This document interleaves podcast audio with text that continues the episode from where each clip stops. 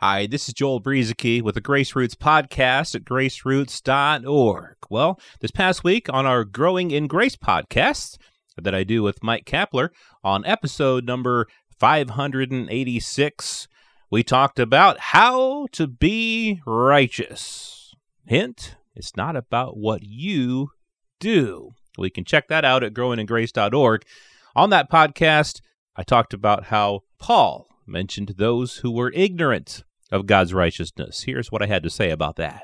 Paul uses this phrase in Romans 10 they being ignorant of God's righteousness. Now, he's speaking about Israel, but I think there are a lot of people in the church today who sadly are ignorant of God's righteousness because they think that it's based on what we do. It's based on our works. But here, here's what he says about Israel. Romans 10 3 For they, being ignorant of God's righteousness and seeking to establish their own righteousness, have not submitted to the righteousness of God. For Christ is the end of the law for righteousness to everyone who believes. The way that they were ignorant of God's righteousness, the way that they didn't submit to God's righteousness was by trying to establish their own righteousness by what they did.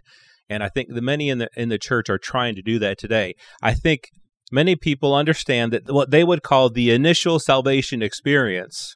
Uh, many people would agree, okay, we're saved by grace through faith apart from what we do.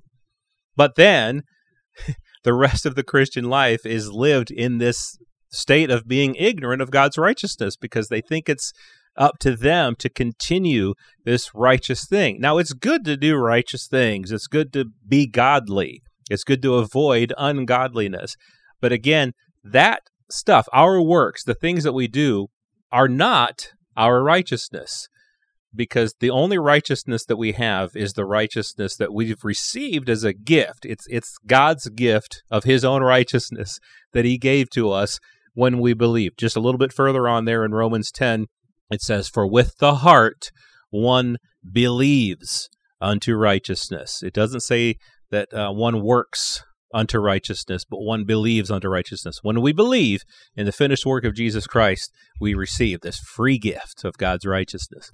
And again, all of that comes from our latest Growing in Grace podcast, podcast number 586, How to Be Righteous. You can find the full episode, of course, at growingingrace.org. I'm Joel Brueseke with the Grace Roots podcast at graceroots.org.